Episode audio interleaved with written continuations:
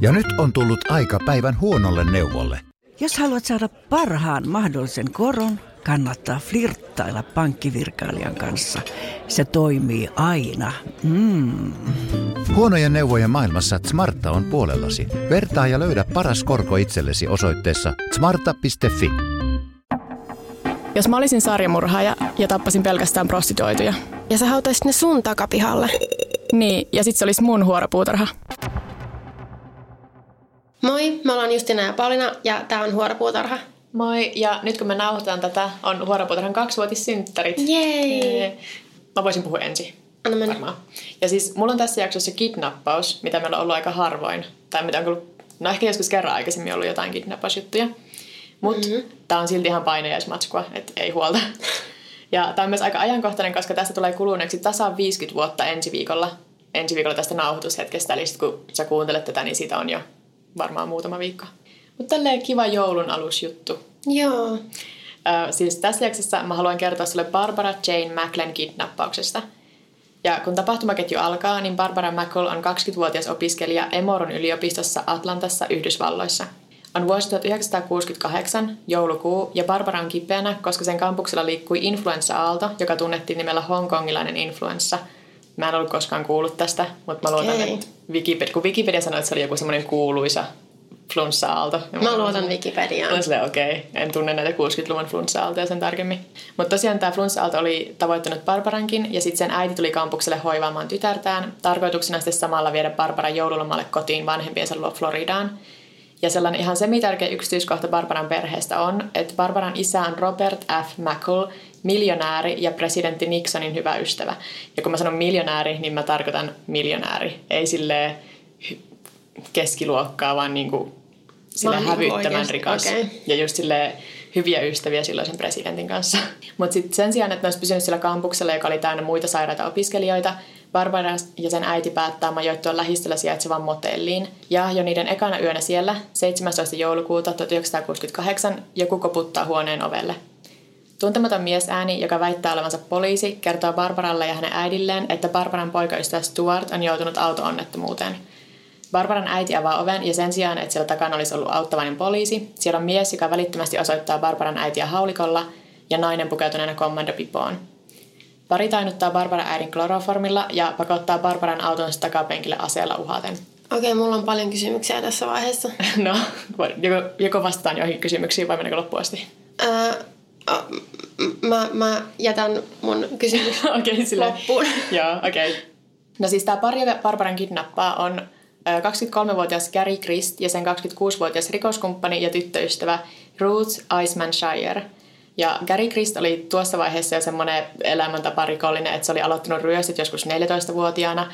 Ja tällä kidnappauksen hetkelläkin se oli karkumatkalla vankilasta. Se oli karannut kaksi vuotta aiemmin ja oltu vieläkään saatu kiinni. Barbaran kidnappauksen taustalla oli rahaa, että se pari oli jo jonkin aikaa etsinyt niinku semmoista rikkaan perheen lasta, joka olisi helppo kidnapata. Ja sitten Joo. se Krist oli vissiin haastattelussa maininnut, että se etsi semmoista, joka olisi tarpeeksi vahva, että se kestäisi sen kidnappauksen. Mutta mun mielestä se kuulostaa vaan siltä, että se puolustelee sitten niitä tekojaan silleen Niin. jälkeenpäin.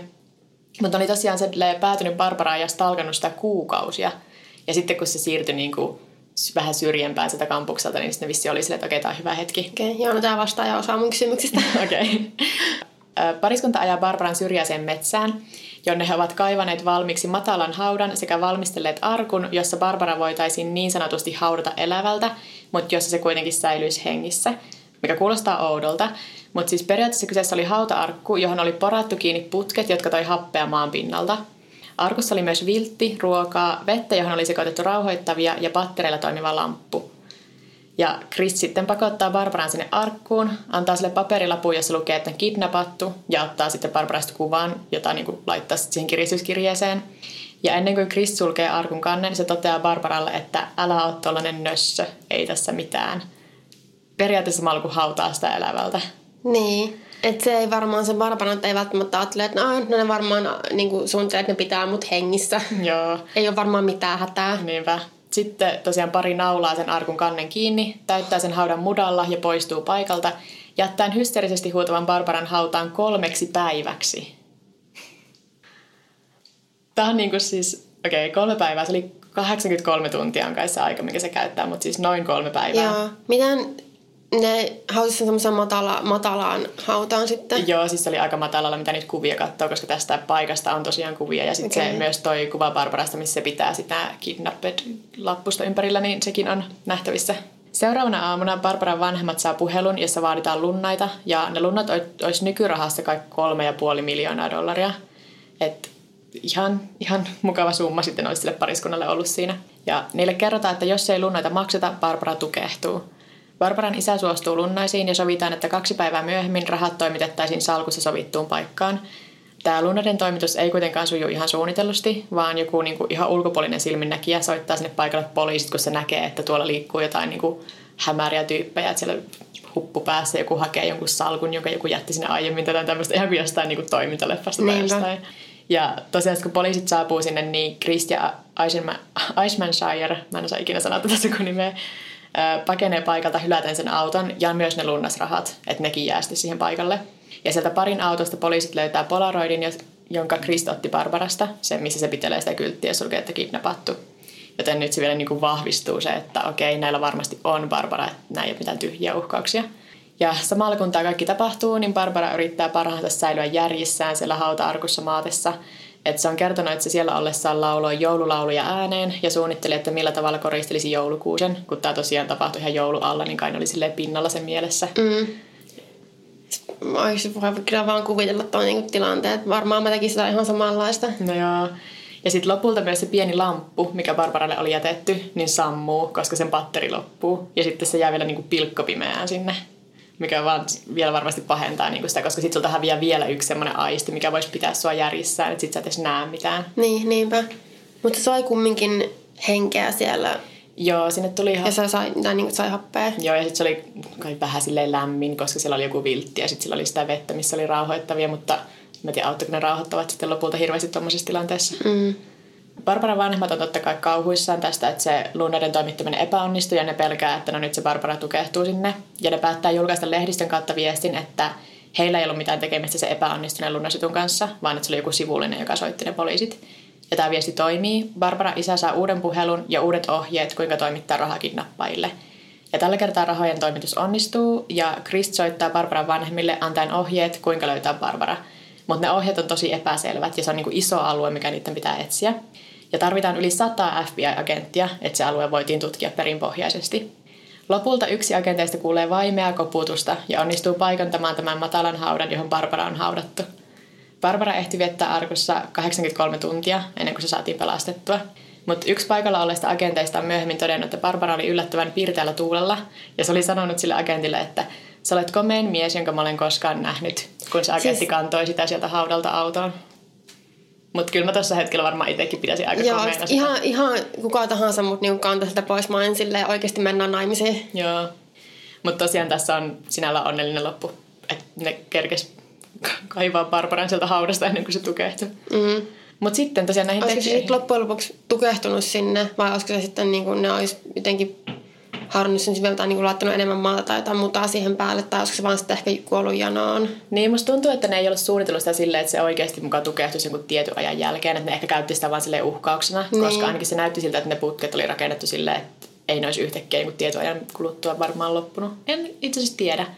Mutta kyllähän se varmaan sitten janoon olisi lopulta, jos ei olisi ikinä kerrottu, Niin. että missä se on. Aika nopeasti. Toki Chris ja Iceman on molemmat ollut sitä mieltä, että kyllä me jossain vaiheessa kerrottu joka tapauksessa, että ei me ikinä annettu sen kuolla, mutta... Se on helppo sanoa jälkeenpäin. Niin. Äh, tosiaan nämä Chris ja Iceman oli lähtenyt pakomatkalle heti, kun ne sai ne lunnaat. Mutta niin kuin sä muistat, niin ne oli aiemmin hylännyt se yhden auton ja poliisi oli löytänyt sen. Ja sen hylätyn autojen rekisteritietojen mukaan se kuului miehelle nimeltä George Deacon. Ja kun poliisi yrittää tavoittaa tätä George Deaconia, niin pikkuhiljaa käy ilmi, että George Deacon on oikeasti Gary Christ, vankikarkuri ja taparikollinen. Ja sitten kun tämä saadaan tietää, niin ei ole mitenkään vaikea yhdistää, että ehkä tämä sen tyttöystävä olisi niin kuin tässä osallisena tässä jutussa. Mm. Joten molemmat laitetaan FBIn etsityimpien listalle. Ja Iceman Shire on itse asiassa ensimmäinen nainen, joka on koskaan ollut FBIn niin kuin top 10 etsityimmissä. Ja aika pian nämä molemmat sitten löytyy ja pidätetään. Että se taisi alle kuukaudessa löytyy molemmat. Krist varsinkin löytyi ihan sille päivissä. Ja Iceman Shire sai seitsemän vuotta vankeutta ja sen jälkeen se määrättiin palaamaan kotimaahansa Hondurasiin. Krist sai elinkautisen, koska se oli ollut niinku päätekijänä tässä teossa. mutta se kuitenkin pääsi ehdonalaiseen vain kymmenen vuoden jälkeen. Ilmeisesti sen takia, koska se oli varmistanut, että se säilys hengissä, tai niin kuin, että Barbara säilys hengissä siellä haudassa, Joo. niin se niin oli lieventävä tekijä. Että sitten ne oli silleen, että no ehkä se ei ole vaaraksi ihmishengille enää kymmenen vuoden jälkeen. Ehdonalaisen aikana Krist opiskeli lääkäriksi, mutta menetti myöhemmin vuonna 2003 lupansa harjoittaa, koska se oli valehdellut jostain kurinpidollisesta toimesta. Kolme vuotta myöhemmin vuonna 2006 Krist pidätetään kokainin maahantuonnista ja laittomien maahanmuuttajien salakuljettamisesta Yhdysvaltoihin. Periaatteessa ihmiskauppaa mun mielestä, mutta joka tapauksessa niin kuin, rikollisen ura jatkuu. Mutta mulla, siis se oli lääkäri? Joo, se harjoitti ihan jonkin aikaa ihan ja niin saa ihan luvallisesti, mm. tai pystyy opiskelemaan ja saa toimia lääkärinä. Joo. Ehkä se kans varmaan vähän riippuu, että minkä takia olet ollut vankilassa, mutta wow. Niin, näin kai sinne sitten ole sille lääkäriluvassa. Ei, mutta okei. Okay. mutta siis aika paljon sai aikaan sitten kuitenkin siinä tosiaan se sai useita lyhyempiä tuomioita näistä kokainin maahantuonnista ja ihmiskaupasta. Ai ja luulisin, että olisi tullut pidempiä tuomioita, jos siellä on niin kuin jo taustalla menneisyydessä vaikka mitä kaikkea. Niin, ja... mä tiedän. Siis tällä hetkellä 73-vuotias Krist on ilmeisesti kuitenkin niin kuin vankilan seinien ulkopuolella elämässä elämää, että ei enää mm. löytynyt, että missä olisi tällä hetkellä, mutta se alkaa olla sen verran vanhakin, että ei ehkä jaksa enää käydä hakemassa kokaiini jostain. Barbara McCall, nykyään Barbara Woodward, on nykyään neljän lapsen äiti. Se ei enää halua antaa kokemuksistaan haastatteluita, vaan kokee, että on kertonut kaiken, mitä haluaa kertoa niistä 83 tunnista. Ja tässä tapauksessa on kaksi kirjaa. Toinen on niin kuin Barbaran itsensä kertoma, ja toinen on Gary Kristin kirjoittama, mikä niin kuin, on vähän huonon maan mukaista ehkä mun mielestä. Joo. Että se vaan omista teoistaan on kirjoittanut kirjan. Niin, no jos se halusi vielä jotenkin, tai varmasti halusikin vielä hyötyä. Mm. Ei tullut lunnasrahoja, niin Niinpä. jotakin. Ja sitten tosiaan, tässä oli vielä aika se yksityiskohta, että se kun silloin ihan alussa, kun mä sanoin, että oli sillä motellissa ja se poliisi väitti, että sen Barbaran poikaystävä on joutunut onnettomuuteen, mm. niin se sama poikaystävä on se, jonka kanssa Barbara meni sitten naimisiin ja sai nämä lapset. Mm. Että se, jotenkin, se oli semmoinen suloinen. Muutenkin tässä on silleen onnellinen loppu, niin ehkä tämä nyt on silleen hyvää joulua tarina oikeasti. Niin. Mutta veti 83 tuntia. Ja sitten siinä kohti, kun se kertoi, että se oli laulanut joululauluja ja kaikkea, niin sitten siinä samassa haastattelussa myös sanoi, että mutta en mä myöskään pysynyt piirteänä ihan loppuun asti. Että kyllä mä niinku tosissaan ajattelin, että tämä on nyt sitten mun hauta ja tämä on vain jossain keskellä metsää, ei kukaan koskaan edes tiedä, mihin mä kuolin. Ja tämä on niinku mun viimeinen lepopaikka, mitä kukaan ei tule koskaan sitten tietämään. Mieti, kun ei sille että se, että sut haudataan elävältä ja jätetään heti sinne kuolemaan yhtään paremmin, mutta kun sut jätetään sinne, että saat siellä happea, sulla on siellä juomavettä, muuta tämmöistä, niin sä ehdit ajatella noita asioita sillä, että Niinpä. eka vähän olet jouluoluja ja sitten mietit, että no tässä tää taisi olla. Niinpä. Ja sitten myös ne Barbaran vanhemmat tai varmasti se Barbaran isä varsinkin, että koska niin kuin syyttää varmasti itseään, koska sen takia ne niin kuin valitsi Barbaran tähän niin kuin mm. kidnappauksen kohteeksi, koska sillä oli rikas ja vaikutusvaltainen isä. Joo, niistä mä myös mietin siinä alussa, että tota, ei varmasti ollut ihan sattumanvarainen se mm. uhri, että ne tunsi tai tiesi sen jotenkin. Joo, ne oli etsinyt rikasta ja vahvaa uhria, joka olisi kestänyt. Ja siis, joo, siis kyllähän Barbara oli sitten niinku ilmeisesti yllättävän tai niin kuin selvinnyt sitä kuitenkin jotenkin, että se oli pysynyt järjissään ja ollut sille FBI-agenttien mukaan yllättävän piirteellä tuulella. Mutta miten ne olisi mukaan semmoisen tiennyt? Niin, jos ne ei oikeasti tuntenut sitä, Niinpä. niin miten ne olisi voinut tietää?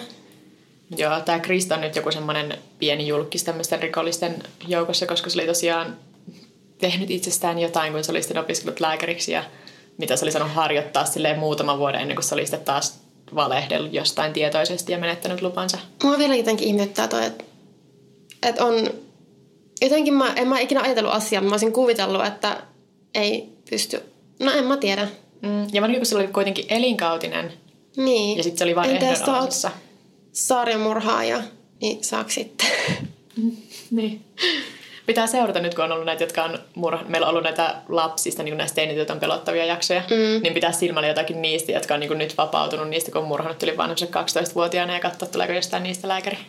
Niin, ei sitä tiedä. Mut joo, hyvää joulua. Tämä oli mun tämmönen pikkuinen joulusatu. Hei, mullakin on joulusatu. No niin. Tää on se uusi vuosisatu. Okay. Mutta vähän tolleen samaan aikaan joo. vuoden ajallisesti. Eli mä kerron Ashley Freemanista ja Lauria Bibleista. Ne oli siis kaksi teini-ikäistä tyttöä, jotka katosi. Ja ehkä kidnappattiin, ehkä murhattiin. Ja ei vieläkään tänäkään päivänä oikein tiedetä, mitä tapahtui. Okei. Okay. Ashley ja Lauria katosivat 29. joulukuuta vuonna 1999. Ja silloin oli Ashleyin 16-vuotis syntymäpäivä. Ja tämä tapahtui Welchissa, Oklahomassa. Ja Lauria oli mennyt juhlimaan tämän parhaan kaverinsa Ashleyin synttäreitä. Ja sen oli tarkoitus jäädä tänne Freemanien perheluo yöksi. Nämä Freemanit asu trailerissa, jossa ei ollut juoksevaa vettä, mutta siellä oli sähkötty puhelinyhteys. Kiva. Ja nämä oli ilmeisesti aika semmoinen ulkoilusta ja metsästyksestä ja tämmöisestä jutuista pitävä perhe, että on niin kuin mainittu, että tämmöinen elintapa sopii niille. Mutta joo, joka tapauksessa Lauria, Ashley ja Ashleyn äiti Kathy suuntasi sitten silloin Ashleyn synttärinä pizzalle, paikalliseen pizzeriaan. Ja sen jälkeen ne ajoi Walmartiin, missä ne sitten tapasi Ashleyn poikaystävän Jeremy Hurstin. Ja mukana illaviitossa oli ollut ilmeisesti myös muita näiden teinien kavereita, mutta lopulta vaan tämä Lauria ja sitten yöksi Freemanien luo. Mutta tämä synttäripäivä päättyi aika traagisesti, kun sitten aamuyöllä Freemanien naapurit oli soittanut hätäkeskukseen ja sanoi, että se niiden Freemanien traileri on tulessa. Ja kun palokunta saapui paikalle, niin se oli ihan ilmileekeissä. Se palo aivan maantasalle ihan poroksi. Ja ne sai sen kumminkin sammutettua, mutta sieltä trailerin jäänteestä löytyi yksi ruumis, joka oli sitten Ashlin äiti Kathy. Ja tässä vaiheessa Lauriasta, Ashleystä tai Ashlin isästä Danista ei löydy jälkeäkään. Ja, mutta kaikkien niiden autot oli kumminkin parkerattu siihen sen trailerin ihan läheisyyteen. Että olisi vaikuttanut siltä, että ne oli ainakin kotona mm. silloin tapahtuma-aikaan. Mutta sitten kuolinsyytutkijan mukaan Kathy ei ollut kuitenkaan kuullut tulipaloon, vaan sitä oli ammuttu pään haulikolla. Oho. Ja myös selvisi, että tämä tulipalo oli ollut tuhopoltto. Joo. Ja ilmeisesti sillä tuhopoltolla oli yritetty peittää näitä, tätä murhaa. Joo. Ensimmäinen epäilty oli aika luonnollisestikin tämä Danny Freeman. Ja epäiltiin, että se olisi ampunut vaimonsa ja kidnappannut tytöt. Mutta sitten tämän Laurian vanhemmat, Lorin ja Jay Bible, palasi tutkimaan sen trailerin raunioita ja yritti etsiä jotakin johtolankoja. Ja tämä tapahtui tulipalosta seuraavana päivänä. Ja tämä aikajana on vähän epäselvä, mutta pakkohan tämä on ollut sillä, että se paikka ei ole vielä ollut rikospaikka. Ne ei ole vielä epäillyt ehkä rikosta, koska miksi ne olisi saanut mennä johonkin raunioihin penkomaan ja sotkemaan, jos, sitä, jos olisi epäilty, että siellä on tapahtunut rikos. Niin, en mä tiedä. Mutta mä oon oikein löytänyt selkeätä timelinea, että missä järjestyksessä tapahtumat mm. meni, mutta tämä ilmeisesti oli heti tulipalosta seuraava päivä. Ja tietysti kuolinsyytutkimisessa tämmöisessä voi mm. kestää oma aikansa. Joo, ne yritti löytää jotakin vihjettä, mitä niille tytöille ja erityisesti niiden tyttärelle Laurialle olisi tapahtunut.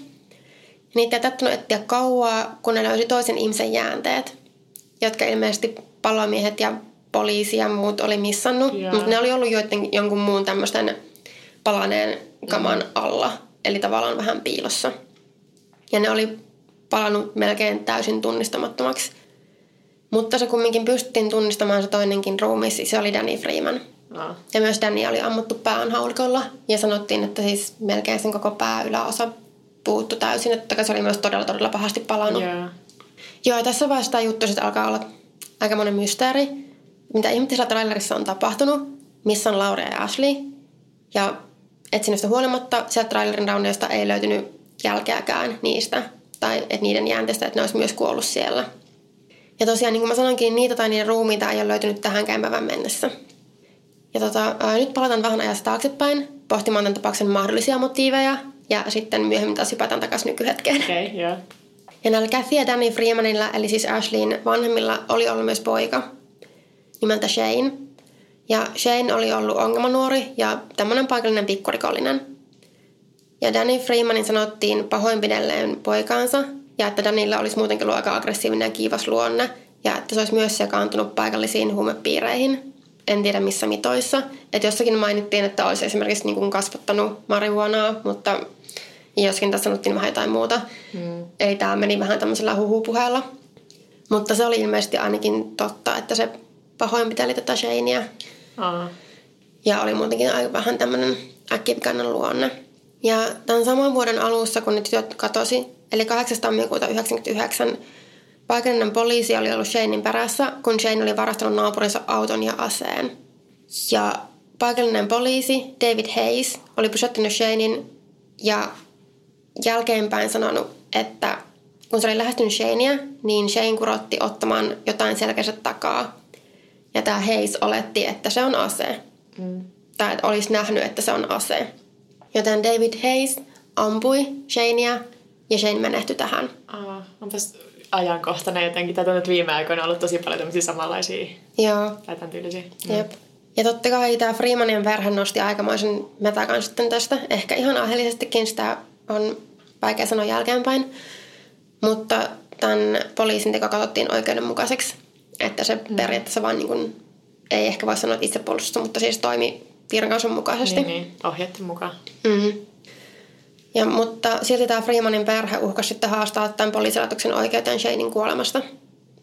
Ja on myös liikkunut huhuja, että ruumiinavauksessa olisi ilmennyt, että Shanea ammuttiin, kun se olisi ollut selin tähän poliisiin. Oliko tämä vaan huhu vai? Tämä oli huhu ja mua arvostaa okay. tosi paljon, että, että tosi monessa kohtaa luki, kun mä tein researchia vähän, että on, on ollut vähän huhuja tai niin kuin on väitetty mm. tai on sanottu, eikä silleen, että nämä ovat faktat. Jep. Mm. Mutta mu- murhia, katoamisia, tappoja, rikoksia pikkukaupungissa, eli mm. aina huhut kiertää. Joo, ja tämä Freemanin perhe ja etenkin Danny Freeman oli tosi raivoissaan paikalliselle poliisille. Ja taas huhujen mukaan Danny Freeman olisi tiedustellut tämän Shanein ampuneen poliisin asuinpaikkaa mahdollisesti, että olisi kostanut sitten uh-huh. Shanein kuoleman. Sitten Freemanien perhe taas väittää, että siis muu perhe kuin tällä jälkeenpäin muu perhe mm-hmm. kuin nämä, mitkä sitten kuoli tässä tulipalossa, ja, tai siis ammuttuna, että näiden Freemanin, siis Danin ja Kathyn ja Ashleyin koton, kodin ulkopuolella olisi jatkuvasti pyörinyt poliisiautoja, jotka yritti vähän niin kuin pelotella Freemaneja. Että älkää haastako tätä poliisilaitosta oikeuteen no, tai, tai muuten. Mm. Sitten taas tämän Lauria Bibelin perhe epäili, että Danin oletetut huumekytkökset olisi ollut syynä Freemanin perhe ja Laurian kohtaloon. Mikä, jos ne oli totta, ihan hyvin on voinut ollakin, niin on ihan järkevä, en voi sanoa järkevä syy siis murhata ketään, niin, mutta niin. siis... Joo, ja siis vaikka sille oletuksena, että mihin, jos rupeat tälleen selvittelemään, että no kello olisi syytä tai mikä voisi liittyä tähän, niin, niin. tietyt piirit on sellaisia, niin. että niitä ei turhaa, tai no, niitä epäillään usein eikä aina turhaan. Jep. Ja sitten taas nämä Freemanien muut sukulaiset puolestaan väitti, että tällä paikallisella poliisilaitoksella olisi ollut näppisä pelissä. Oletko muuten kuunnellut serialin sitä uutta kautta? Nyt sitä, onko se nyt kolmoskausi? Eh. Kun siinä siis seurataan vain niinku eri, erinäisiä juttuja nimenomaan sille oikeuslaitoksessa ja esim. poliisien toimintaa. Mm. Niin nyt, nyt kun mä oon kuunnellut sitä, niin mä oon ihan silleen, joo, Jenkeissä ei toimi niinku ollenkaan oikeussysteemi ja kaikki poliisit on ihan kauheita. Ja... Musta tuntuu, että se on aika monesti tullut muutenkin meille esille. Niin on, mutta jotenkin tää seriaalin, mä en, joo. mä en niin hirveästi edes välitä tästä kaudesta. Mutta sit siinä tulee just semmosia, niinku, että mä en oikeasti voi uskoa, että ne on tosi juttuja. Joo. Mutta kyllä mä nyt luotan, että ne ei sinne niitä hirveästi sille liiottele. Että... Niin mä mietin, että se, mä pitäisin sitä aika tämmöisenä puolueettomana. Niin. Mutta tänään pitäisi varmaan googlettaa vähän niitä, että, niitä juttuja, mistä on kerrottu. Ei liity nyt mitenkään tähän, mutta tuli vaan mieleen näistä poliisilaitoksen ja epäilyistä siitä, että onko niillä näppinsä pelissä. Niin... Mm. Joo, mutta se oli tosiaan Anne Freemanin muun, muun perheen muiden sukulaisten epäilys just sen takia, että ne Freemanit oli ollut haastamassa poliisilaitosta oikeuteen. Ja totta kai on myös se epäilys, että koska tyttöjä ruumita ei ole löydetty, että ne tytöt olisi murhannut ne mm. Ashlin vanhemmat ja sitten polttanut sen trailerin. Mutta tästäkään ei ole mitään näyttöä. Mutta se on vaan se yksi, mitä aina epäillään, että no huumeet, huumevelat ja kadonneet ihmiset on itse syyllisiä siihen, mitä on tapahtunut tai jotain tämmöistä. Ja olisi myös puhuttu, että Ashleyta olisi käytetty seksuaalisesti hyväksi siinä perheessä. Ja musta tuntuu, että mä saan koko ajan, että on, on puhuttu, on huhuttu, on, mm. mutta koittakaa kestää. Mutta joo, en, en myönnä enkä kiistä. Niistä vaan ei ole varmuutta. Mutta sinänsä on epäilty, että on, olisiko nämä tytöt ollut tämän murhan ja tuhopolton tai murhien ja tuhopolton takana, koska ne oli semmoisia, puhuttiin, ne oli hyviä, hyviä kilttejä tyttöjä ja oli hyvin meni koulussa ja oli harrastuksia ja muuta. Ja olisiko ne voinut pysyä piilossa, kun tämä tosiaan tapahtui melkein 20 vuotta sitten. Niin, no siis se kyllä olisi niinku ehkä haastavaa, että ne olisi pystynyt pakenemaan, eikä niinku kukaan olisi löytänyt niitä, tai ne ei ikinä jäänyt kiinni. Niin. 16-vuotiaana. Niinpä, eikä ole mitään niin kuin, varmaan hirveätä verkostoa niin kuin sille ulkopuolelle, jotka suostus piilottelemaan sua. Niin. Niin. Aika siis, olisin yllättynyt, jos olisivat onnistuneet siinä. Mm. Ja, joo. Ja kun tosiaan epäiltiin tätä poliisilaitosta, niin epäiltiin myös nimenomaan tätä David Haysia sekä sen veljeä, joka oli myös poliisi. Mutta ne molemmat teki ja läpäisi valheenpalistustestin, eikä sitten sen jälkeen ole epäilty tai on ehkä voitu epäillä, että ne on osallisena tyttöjen katoamiseen, mutta toisaalta eihän nämä valheenpalistustestit ole mitään pitäviä Joo. todisteita mihinkään suuntaan. Joten yhtä tyhjän kanssa. Mutta joka tapauksessa ainakin kaksi murhaa. Tuhopoltto ja kaksi kadonta teinityttöä. Mm.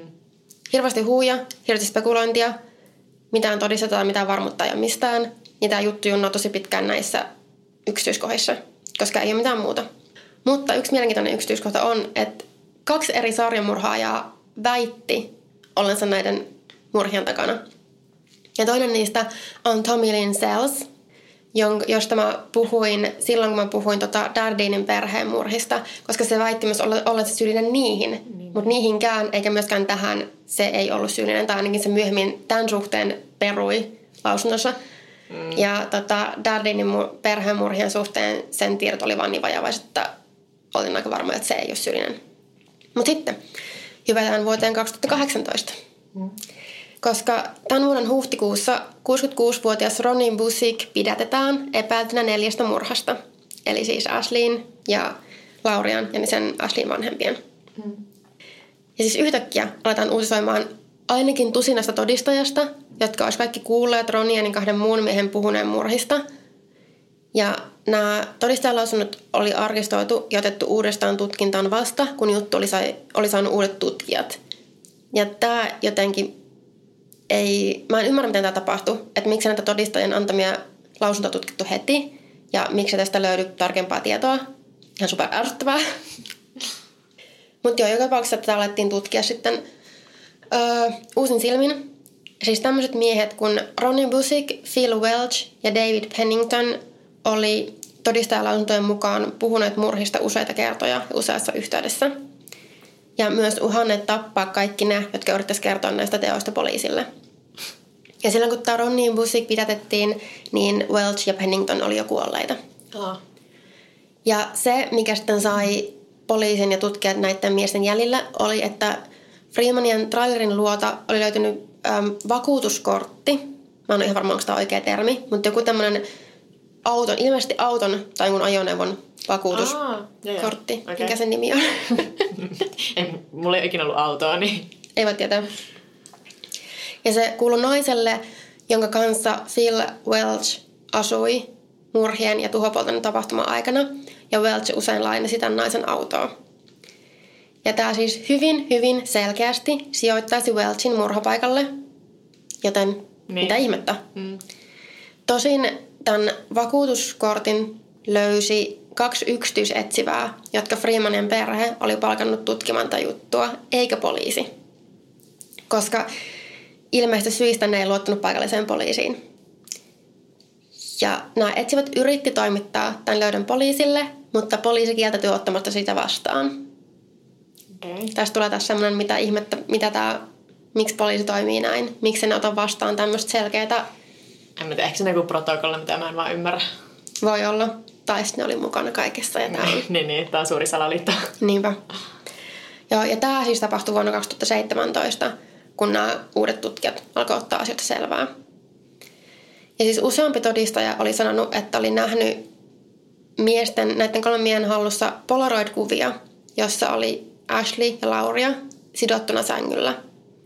Ja että joissakin kuvissa olisi ollut myös yksi näistä miehistä makaamassa niiden vieressä sängyllä. Ja on siis sanottu, että nämä miehet pahoinpiteli ja raiskasi tyttöjä usean päivän ajan ennen kuin sitten kuristi ne kuoliaaksi ja hävitti ruumiit. Ja motiivina näihin murhiin, tuhopolttoon ja tyttöjen kidnappaukseen ja murhiin olisi ollut rahaa ja huumeet. Mm-hmm. Yksi todistajista sanoi kuulensa, kun miehet puhu, että nämä Freemanit oli niille velkaa.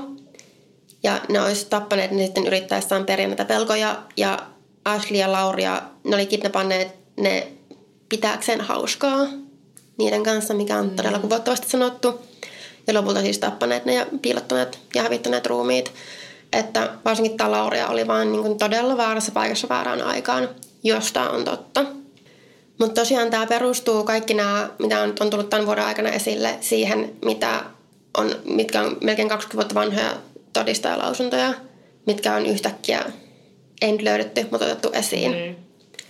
Ja siis tämä on tuorein tieto, mitä mä tähän mennessä löysin tästä keisistä. Ja mä oletan, että tämän musiikin oikeudenkäynti on vielä kesken.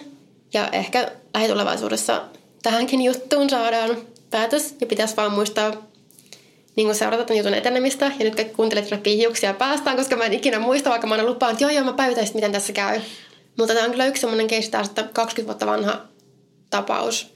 Joo selviäisi. Mä toivon, että olisi selvinnyt sille, että ne olisi löytynyt hengissä jostain niitä tytöt, että ne olisi vaan lähtenyt elämään jotain salaista tuplaelämää yhdessä jonnekin, mutta... Niin, murhannut toisen vanhemmat siinä sivussa. Niin, no, tässä mun fantasissa oli sille, että se oli oikeasti, että se oli käytetty seksuaalisesti hyväksi, ne oli sankareita vaan nämä tytöt, kun ne tappaneet. Ei sitten, ei ne ikinä pääty tällä. Ei sitä tiedä, koska siis tämä Busik siis koko ajan vakuuttelee, että se on syytön. Joo. Ja se on myös tavannut tämän Laurian vanhemmat ja sanonut niille, että se on syytön. Okei, okay. ja ne ä, muut, joita sitä epäiltiin, niin ne oli kerennyt kuolla? Joo, ne oli okay. kuollut. Toinen oli, oli kanssa 2013 tai 2007. Se jotakin tämmöistä, ne kumminkin ollut monta vuotta Joo. kuollut joka tapauksessa. Okei. Okay. Äh, millähän tuo voisi todistaa muuta kuin... No, kyllä ne varmaan siellä oikeudenkäynnissä monella eri tavalla käynyt läpi, mutta vähän ikävää, kun ne kaksi muuta on kerennyt ja potkaiset tyhjä. Niin. Ei, ei voi olla silleen, että joku on heikko ja tunnustaa silleen ja niinku implikoi ne muutkin siihen syyllisiksi. Mm. Ei voi tietää. Ellei sitten polaroidi löydy jostain. Niin, tämä on taas niin tämmöiset mystiset polaroidit, missä näkyy jotakin ja ainakin yksi ihminen oli ne nähnyt ja ilmeisesti mm. jollekin kertonut sitä jotakin, koska on löytynyt nämä todistajalausunnot, mutta mä en ymmärrä, mitä tuossa välissä tapahtui. Että yhtäkkiä sitä ei, juttua ei niin selvitettykään, niitä ei etsittykään noita kaikkia noita todistajalausuntoja ei jotenkin niin kuin otettu tosissaan tai koottu loppuun asti. Miksi noita miehiä ei aiemmin kuulusteltu? Niinpä. En tiedä. Kummallisena. Siis nämä on aina silleen turhauttavia, kun niin. ei ole sitä semmoista kunnon loppua. Niin, ja siis tässäkin on tosi paljon aukkoja. Ja totta kai on varmasti myös paljon tietoa, mitä ei ole vaan, esim. poliisi ei ole vaan kertonut, koska niin se on, tutkinta on ehkä kesken ja muuta tämmöistä. eikä ne kuulu meillä, varsinkin jos ne voisi vielä auttaa sitä tutkintaa, niin ei niitä kannatakaan ehkä sille jakaa jonnekin Facebook-ryhmään, vaan silleen, hei, tässä on kaikki, mitä me tiedetään tästä rikoksesta. Niin. Että joo, just tota, niin, tämän, tämän vuoden ö, huhtikuussa tuli just kaikki toi, että hei yhtäkkiä, hei meillä on hirveästi todistajia, ja sitä tätä tota, mutta se on kaikki tämmöistä vanhaa tietoa. Mietitkö yrittäisit muistella jotain semmoista, mitä joku joskus rehvasteli sulle baarissa tehneensä 20 vuotta sitten? Niin. Mutta toisaalta, jos on joku on oikeasti nähnyt jotain polaroideja, niin, niin. semmoisia ei ehkä unoha. Niin, ei niitä semmoisia ehkä niin helposti unoha kyllä. Ellei sitten useinkin satu olemaan sellaisessa seurassa, joka on silleen, hei tässä tällaisia. Niin, murrasin tässä pari teinityttöä. Mm. Mutta ehkä tossakin, tai ehkä mä haluan vaan kuvitella, että tässäkin on semmoinen pikkaupungin yhteinen salaisuus, että oikeasti kaikki tietää, ketkä on syyllisiä. Mutta mm. ehkä kukaan ei uskalla tehdä mitään sen eteen. Mietin, tai moni tietää, kuka on syyllinen, mutta... Niin, tai sitten ainakin kuullut nämä huhut, mutta on silleen, no en mä nyt tiedä, onko se nyt oikeasti totta. Tai sitten varsinkin just, jos öö, ne sy- syylliset on niinku kuollut pois, niin on silleen, no en halua enää kaivella tätä enempää. Mm. Niin sitten vaan antaa olla. Jep. Mutta joo. Semmoinen pirteä joulun kautta uuden vuoden tarina. Tämä oli tämmöinen hyvä joulujakso, paitsi mä en niin. ole yhtään varma, milloin tämä ilmestyy. Musta tuntuu, että mä en sano mitään, koska musta tuntuu, että mä oon laskenut väärät, milloin tää ilmestyy. Joka tapauksessa hyvää joulua, hyvää uutta vuotta. Hauskaa tammikuuta, jos tämä ilmestyy tammikuussa. mä Tammikuu aina hauskaa. Öö, ei meillä varmaan muuta tähän jaksoon. Ei tämä ihan peruslitaniat taas tähän. Musta tuntuu, että mä kuulostan ihan robotille nykyään, kun mä sanon näin, kun ne tulee niin silleen jostain. Mä en voi ikinä sanoa, koska jos yhtäkkiä sanoisit mulle, että hei sano nämä loppulitaniat, niin mä oon silleen, öö, mä oon kuullut nämä kaksi vuotta, mutta mä en osaa sanoa näin. Joo, ja siis mä kuuntelin jotain meidän vanhaa jaksoa ja siinä sää sanoa. Mä, se oli ihan hirveä, mä yritin kertoa, että mä silleen, ah, mä en osaa, mikä meidän podcastin nimi on, apua. Okei, okay. meille voi laittaa sähköpostia huoropuutarha.gmail.com tai sitten meille voi laittaa viestiä Twitterissä tai Instagramissa. Mä oon Pauliina Kiero. Ja mä oon Vekepekoni. Ja sitten meidän podcastilla on ihan oma Instagram, mikä on ihan vaan huoropuutarha. Ja meille voi laittaa myös arvosteluja iTunesiin. Mä en, ole, mä en ole sanonut tästä pitkään aikaan, mutta ne vissi auttaa meitä sille, että me päästään jonnekin top-listoille ja sitten muut ihmiset voi myös löytää meidät. Okay. Niin käy laittaa tähti arvostelu, jos sulla on ylimääräistä aikaa. Mä en ymmärrä iTunesista mitään. Kiitos, että kuuntelit. Heippa! Heippa! Ja nyt on tullut aika päivän huonolle neuvolle. Kysy tarotkorteilta, mikä korko sinun kannattaisi valita. Oi, kappas, aurinkokortti. Voit unohtaa kaikki korot. Keskity vain sisäiseen matkaasi. Huonojen neuvojen maailmassa Smarta on puolellasi. Vertaa ja löydä paras korko itsellesi osoitteessa smarta.fi. Tiedäthän sen tunteen, kun katsot keittiötäsi ja se kaipaisi remonttia. Tai pihassa seisova auto tekisi mieli vaihtaa uuteen. Me Resurssbankissa ymmärrämme ihmisten arkea ja autamme pitämään talouden tasapainossa silloin, kun tarvitset rahoitusta. Nyt jo yli 6 miljoonaa pohjoismaista resursasiakasta luottaa meihin. Tutustu sinäkin ja hae lainaa. Resurssbank.fi